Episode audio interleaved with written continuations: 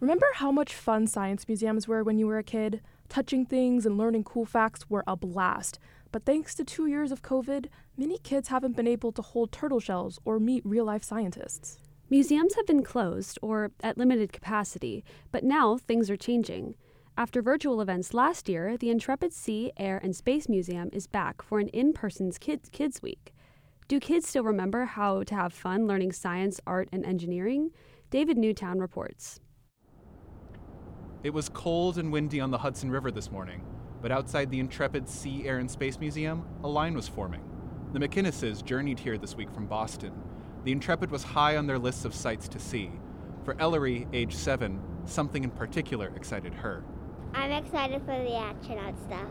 Ellery's mom, Caitlin, was appreciative of Kids Week's focus on science, technology, engineering, arts, and math, better known as STEAM. I love that a lot of the education systems, New York and, and Massachusetts, I'm sure alike, have had an emphasis on STEAM and STEM. And I like that there's more museums and opportunities out there these days for kids of all ages to be able to experience those things. Inside the Intrepid Museum, it was much, much warmer. Children wandered between exhibits featuring marine life and camouflage. Laurel Zima sat behind a booth with cards depicting scientists as superheroes.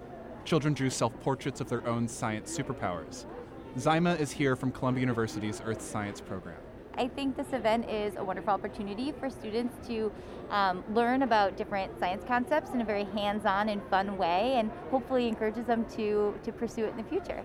Kids Week happens every year, but this is the first year to happen in person since COVID began. Jonathan Millard is the manager of school and teacher engagement at the Intrepid. He emphasized the importance of hands on learning.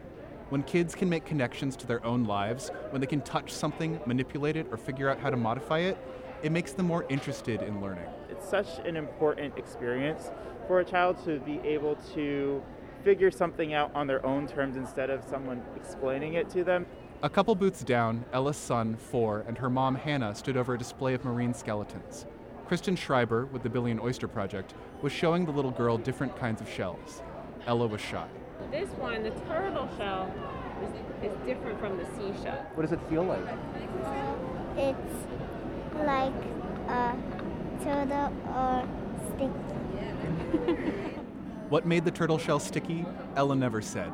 But maybe the seed of an idea was planted, and she would be the one to figure out why. David Newtown, Columbia Radio News.